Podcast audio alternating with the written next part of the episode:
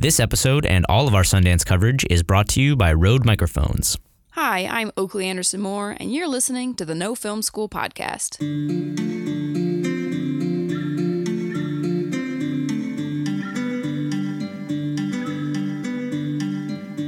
Today we're talking with the talented artists behind Felix and Paul Studios, one of the leading VR production companies, and some of my favorite virtual reality artists out there.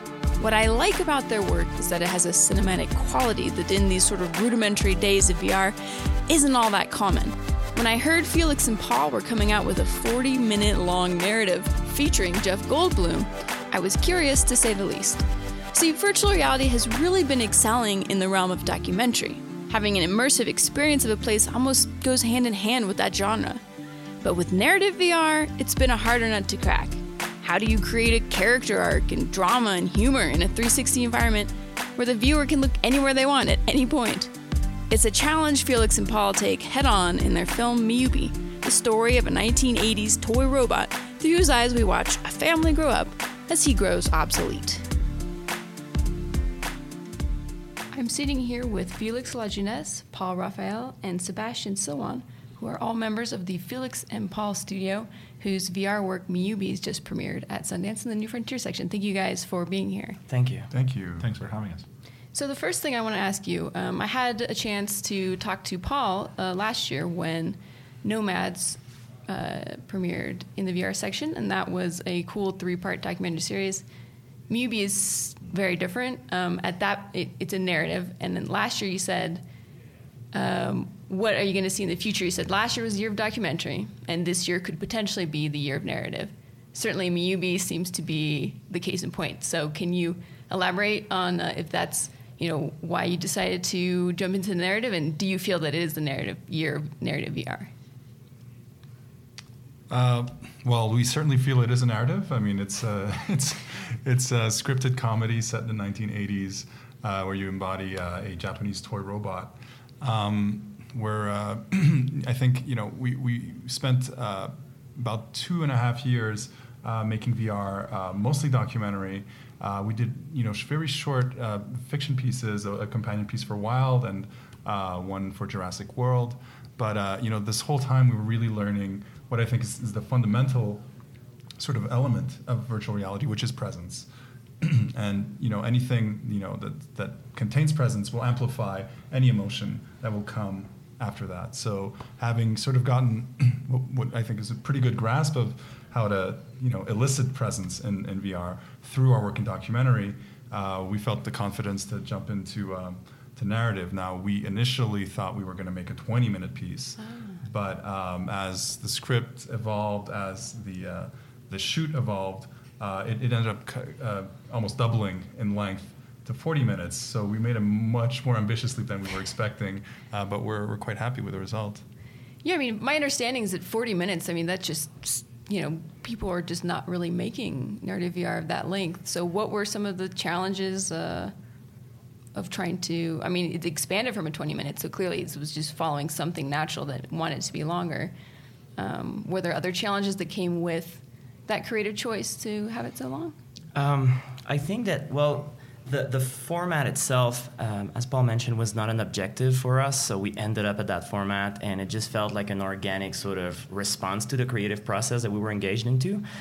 Um, what did come as a challenge was that as we were writing this story uh, with Owen Burke at Funny or Die, we realized that our scenes would be about five to six minutes sometimes with an ensemble cast. And given the concept, which is you are through experiencing reality through the eyes of that family robot, well, we can't cut to different angles because reality is seen through his eyes, and he's only at one place in each scene, basically.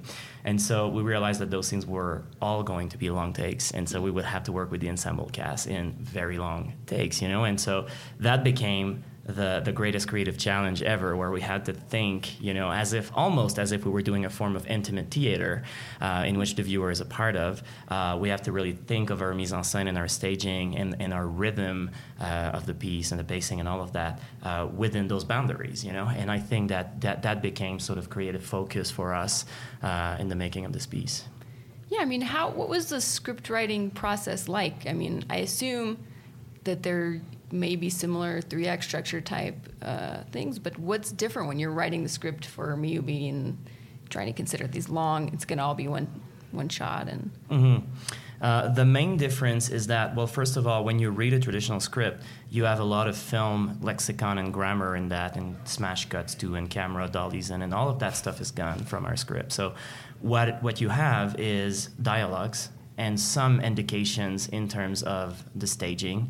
Um, and it's a really, I would say, uh, it's a basic script. It's really about, I would say, the lines, you know, and and uh, and what we do, which we consider a very important part of, of script writing in virtual reality, is transpose that into an overview storyboard of the actual uh, representation of a scene. And so we position dots as if they were all the characters, and so we start to visualize our mise en scène and the pacing of the story uh, by animating those dots, and it gives us a sense of the pacing of the story that way, and then that prompts us to go back to the script itself and change the lines, and so we go back to the storyboard. So this is how we do it, uh, and that's the best way for us to visualize uh, in advance and prepare the story. And, and since we have these very long takes, you know, we, we can't cut any of the fat out. Every every moment in the piece needs to be substantial. So uh, that's something that you can, to a degree, uh, write in the script, but really you have to also leave a lot of room for that to happen naturally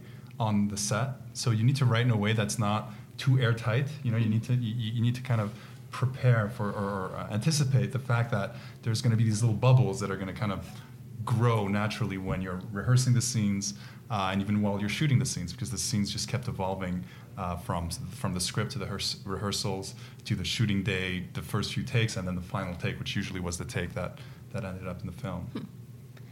Yeah, I mean, you mentioned earlier how this is could be compared similarly to theater, you know, staging theatrically, and you know, on stage when you have an ensemble cast anyone can be looking anywhere similar to vr and so there's always there's like a saying you know you always your eye tends to go to like the weakest point you know so make sure. So when you guys work with an ensemble cast which for this for miyubi i mean it sounds very difficult to make sure that they're all on their mark at every at all the time. What is your what was the process working with the actors so first of all, the the staging process in terms of the physical motion and the beats of where someone needs to be at a specific point, that was very precisely crafted.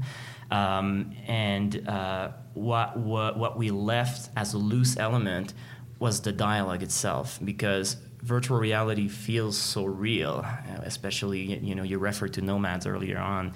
You know, this is an experience of raw, pure presence where you're there in an unfiltered kind of way, but it feels so real with the 60 frames a second that we wanted to sort of get a sense of genuine genuine performance and so even if all the physical motions were tightly rehearsed we try to inject sense of improv. And we would sometimes tell actors, you know, although you have to go there, please say a line that is not expected there, or say something, you know, before a take, and so no one would know it, and then he would do that on the on the take, and that would prompt a genuine emotional response for the other actors, and so they would kind of follow the dialogue, of course, but there would be those accidental, prompted accident moment, you know, in the story. Um, so it's a combination of very tight staging plus uh, some uh, loose that we create in the creative process for the delivery of the lines and all of that. That's kind of how we approach it. So we, we basically told the actors that there, there was no such thing as a bad take.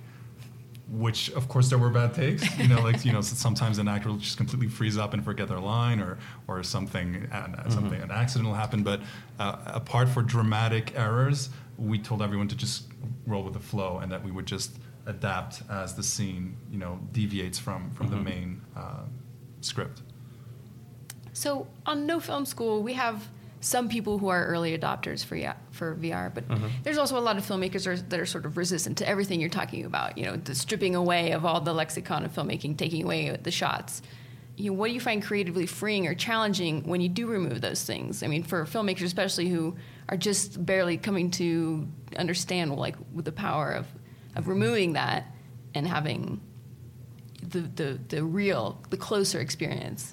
Yeah, well, you know, I'll tell you, we, we, we've been doing virtual reality for about four years now. And but, but before that, we were already making these, uh, what I like to call presence based experiences, you know, presence based story. And it, it, we were already in this process of, you know, we were big fans of films where, which already had long takes and elaborate staging. And we felt that these films, you know, had this enhanced sense, sense of presence that also puts you in a in a very you know almost meditative mind state while you were watching them, and and really. I, I felt I felt like these films impacted audiences differently, and so we were making these kinds of films, and eventually we were making these installations that had a similar effect. So moving into virtual reality, uh, it just felt like the, the, the medium itself wants that, and so it was an amplification of something we were already trying to do with film. So you know, very little of it felt at the point we were making VR like a restriction or, or, or something that we've had to like struggle with. Um, yeah. I mean, th- there's a fundamental difference between cinema and virtual reality, which is if you watch a movie, let's take The Hobbit. If you watch The Hobbit, you never start thinking, what do I represent as a viewer in this story? Why is there a camera in this world? Why is the camera there? Like you don't take, uh, you don't think about that at all. It's an abstraction. Uh, in virtual reality, you're immersed inside of an experience, and if as a storyteller you do not establish the context for the viewer's presence inside of the story. Um, and then that, that becomes, in my perspective, a weak storytelling in virtual reality. But if you embrace it and if you grow your story and, and sort of thread the viewer inside of that story as a fundamental core component of the storytelling, then the medium finds uh, a stronger expression, you know, and, and, and it further removes it from cinema, uh, you know, in that perspective. And so sometimes we do that, contextualizing the viewer's presence in a very evocative way, like in a projects like Sea Gypsies in the Nomad series, and sometimes we do it in a more literal way, like uh, in the project Miyubi that you've just seen, in which you embody a specific character. So, uh, yeah. And you there's, there's yeah. another aspect which is the um, there's something liberating because you the, the it's an evocative medium and you are bringing um, your your guest the viewer the the, the visitor uh, to another place you almost there's something liberating in uh, I feel in in um, not being prescriptive about what exactly in the story you're watching at any point in time mm-hmm. and if you think about any story, a book, a, um, a song, um, anything, there are really very few points in the storytelling where you actually have to be paying attention. If we're, if we're not able to guide the, the, the viewer to want to follow those, those key elements, those points, right? If, um, there was a while ago um, a Twitter feed that was um, uh, summarizing the classics of literature in 140 characters, right? so if you can do that, there's really only a few beat points throughout the story, and the rest is really just immersion. It's just all of the corollary stories. Plus, VR has this um, beautiful thing that invites you because it transports you somewhere else, invites you to do repeated viewing, and invites you to actually explore the world and explore the richness of the word. And I think this is one of the things that Miyubi has as a characteristic is a project that we embraced early on as a fully art directed and a fully crafted environment that transports you somewhere else that is at the same time very familiar but also slightly offsetting and and and finding the balance of that I think was one of the uh, greatest creative achievements in the project. Mm-hmm. I'm curious about um, sort of the fact that, that, that Miyubi is a comedy and some challenges with that. I feel like with VR, everything's so new. I really enjoyed the piece, and I know that you collaborated with Funny or Die. It feels different though than a comedy that you watch narrative or a, a, a film comedy. And I mean, t- I'm curious. Obviously, it has to have something to do with the fact that you're there and you're so close to them. You can't quite laugh from the like telephoto lens you normally laugh at people from in like yeah. a theater or your couch what do you guys think? What are the challenges of comedy? How do you feel about how does comedy work in virtual reality? Yeah, um, so it's a great question. Uh, I think what we wanted to do before we even started to flesh out characters and write lines and all of that, we wanted to have a core concept that was inherently funny. So you're a robot, so you can see your own robotic buddy all the way through. And if you actually pay attention, you will see that through the scene, which are declined over the course of a year, you gradually degrade, and your buddy is dirtier and dirtier and dirtier, uh, and you gradually lose functionality, and so you start to experience bugs and problems as if your brain was degrading. Um, so that was already part of what we wanted to accomplish, and. Um, and, and then and then from that concept, which is you experience the world from the mind of a robot, we also thought we can implement programs inside the robot's brain. So your creator, the person who fabricated you before he shipped you away from Japan, um, you know, has hidden some functionality that you that you can discover through the story through little interactive strategies. Uh, and so all of that was already part of what we wanted to do. So we said, regardless of what we tell as a story and what characters we flesh out, your relationship to reality itself through that story as a virtual reality experience will be funny, you know, and would put you in a certain state of mind that prepares you for comedy, you know. And so after that, we grew the stories and the characters from that core concept, and we fleshed out the whole idea of the family in 1982 uh, in sort of the upper middle class suburb America, and then we started conceptualizing all the characters and all the story, and and it really grew from that core concept, and uh, and I think that's important because uh, it's it is a comedy, but it's not a traditional comedy in the sense that you're a character in it, and you have your own dramatic arc as a viewer. So your arc is evolving with the arc of the characters, but it's a distinct arc, um, and so you identify to them, but you also identify to yourself, and your story ends up being a little sad, you know, in this in this thing. So. I think it's a you know it's a different way to conceive of storytelling and comedy, but uh, that's the road we took. Yeah. There was also um, you know a big challenge with you know, being in early days still with virtual reality, uh, you know, we've we have uh, established very uh, efficient ways in cinema to suspend disbelief.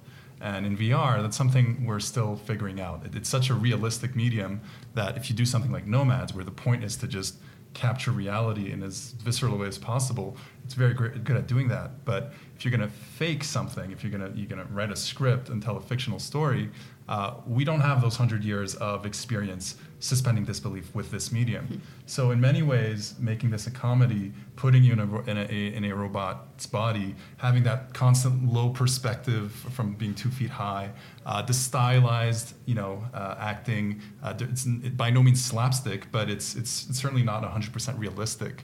Uh, all these things combine to to uh, help suspend disbelief. You're not expecting this to mm-hmm. be, uh, you know, 100% dramatic uh, realism. And so these were strategies that, that, that, helped us be able to make this, this create this fictional world in VR. And there's another thing to add on what Felix was saying on the um, on these uh, programs that your creator put inside your brain.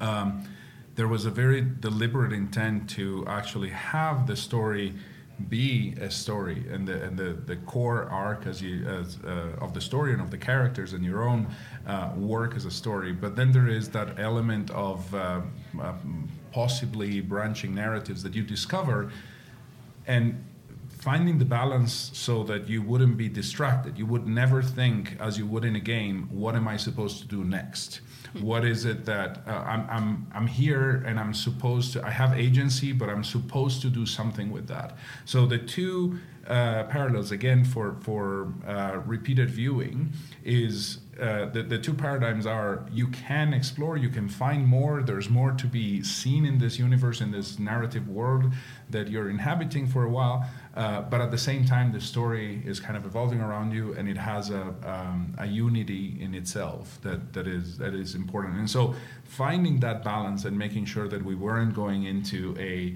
um, video game that would not because we're against video games, but just because it disrupts your sense of presence, mm-hmm. which is the most precious things that that, that we want to keep. Yeah.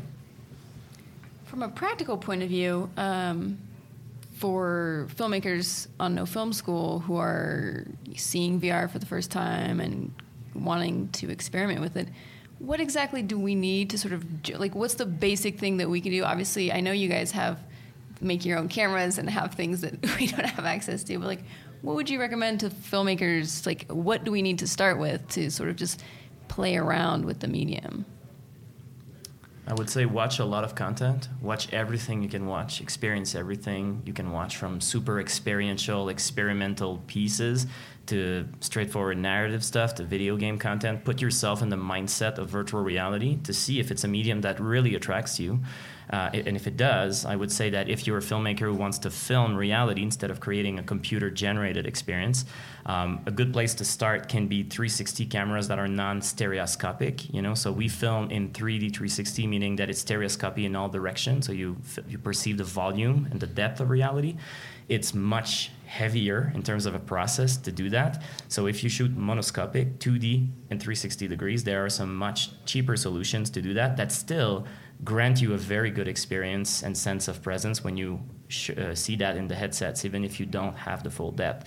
So I would say definitely start exploring through 2D um, the basic feeling of the medium, you know, as if you were playing with uh, some matter for the first time. You need to sort of feel it and understand it before you go into bigger productions, you know. So yeah, and as a as the chief technology officer of the company, I, my, my main advice advice would be not to go into technology too early.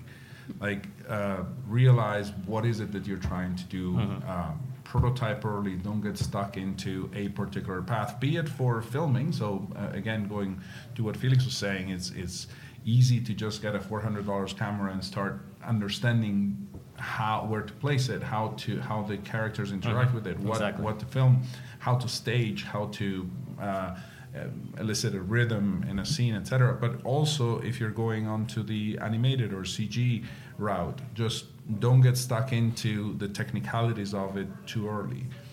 Experiment, see, compare, review, so that you can find what the core pillars of the experience in, in VR are. And find your voice in it as a yeah. creator. And, and don't yeah. be afraid to let go of stuff you might have learned over a number of years. And, right. And, uh, uh, well, if, if, you're a filmmaker, uh, that's something that um, was difficult for, for us. I mean, even when we were you know, Felix and I have been working together for 12 years now, uh, close to 13, and uh, I remember that that very, you know, uh, that, that period of high doubt, self doubt, when we were letting go of all these principles of cinema and questioning ourselves, like, what are we doing? Is this are we like completely off track here? Is this like crazy what we're doing?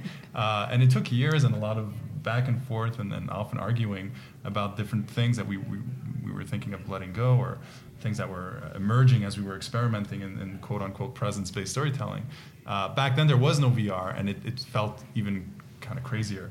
But today, with VR becoming a thing, um, I think it's you really there's no reason to doubt that. You really need to let go of some of the principles, like we're talking about stories. You know, three act structure, I think, can can transition very well. I mean, it's transcended media for for centuries, if not more. So uh, there are certain things that can translate but a lot of them don't so well, or if they do, they need to be transformed and, and adapted to the medium.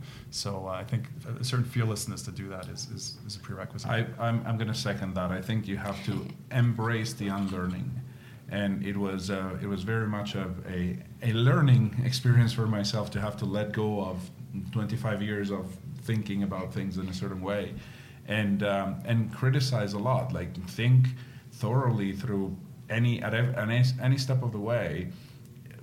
Is what I am doing VR native? Is what does does does this pre-assumption that I have work in VR you have to be very vigilant. And not be afraid to drop baggage this episode and all of our Sundance coverage is brought to you by Rode Microphones, 100% Australian owned and made professional microphones for studio and broadcast and My Rode Reel, the world's largest short film competition.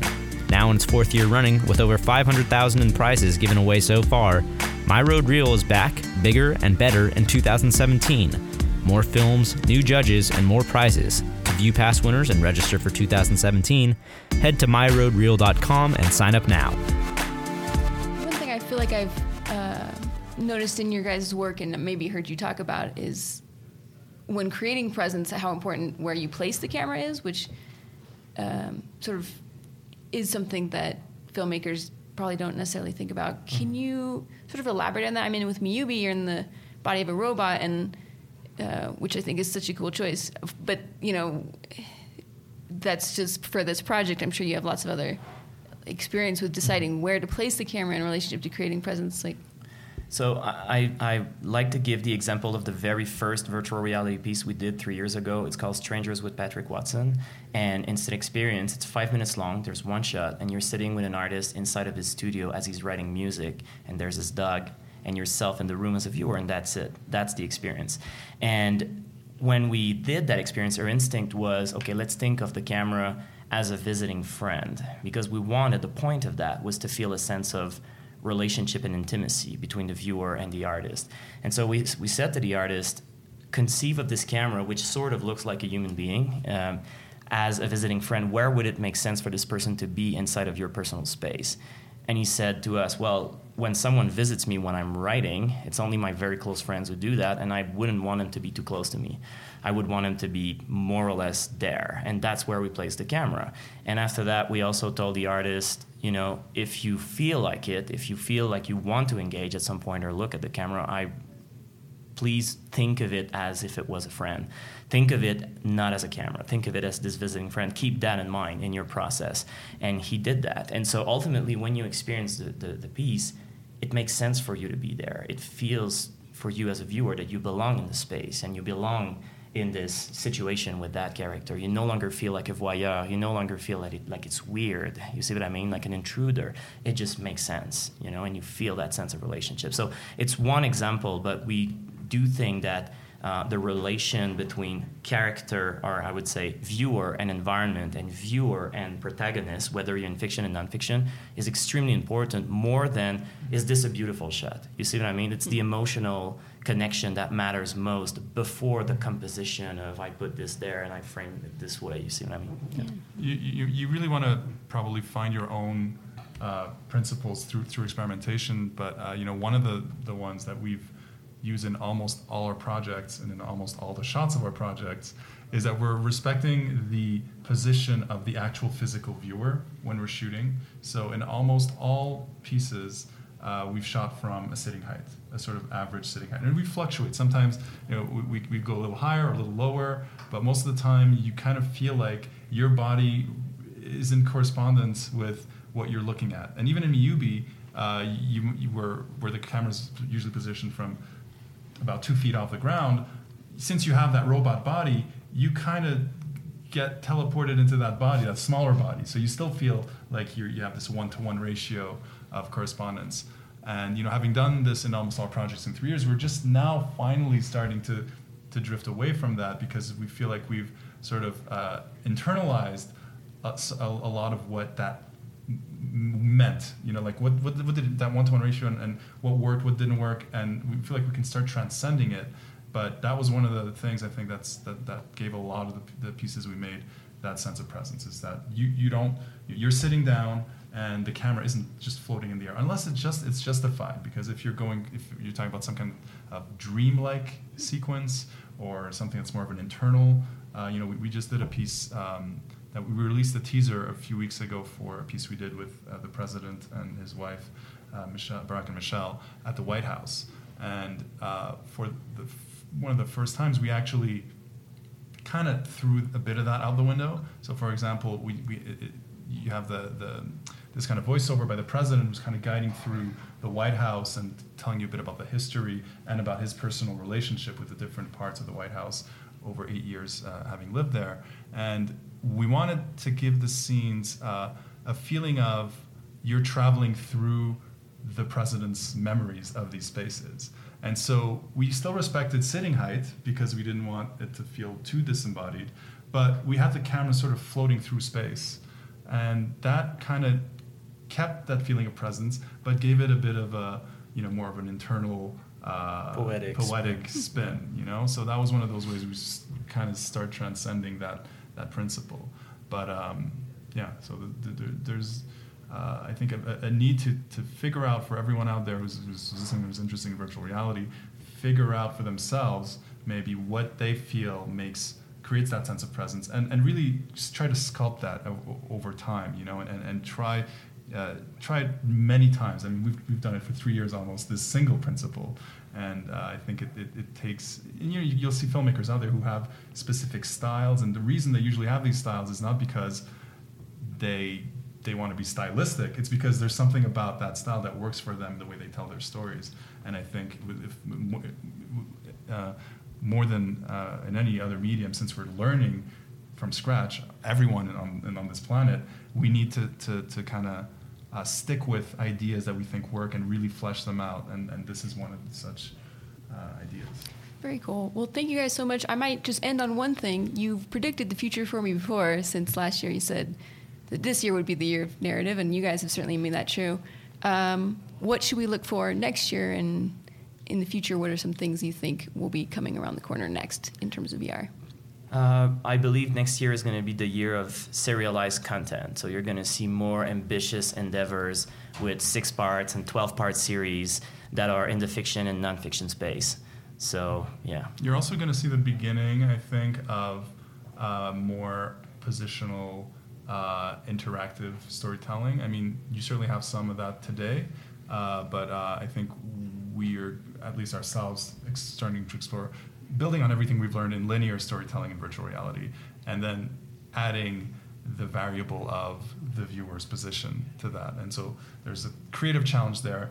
There's also a big, a huge technological challenge, and, and some of the technology um, to do that is, is, is coming out. Some of it we're developing, some of it we're working with partners on. Uh, and there's a bunch of companies doing some pretty amazing stuff there. So that'll start coming out, but it'll also be a, a renewed uh, creative challenge as well because you're adding this pretty major variable. You know, we went from film, which was a flat image over there, uh, to an image all around you, but we still control where you are in that image.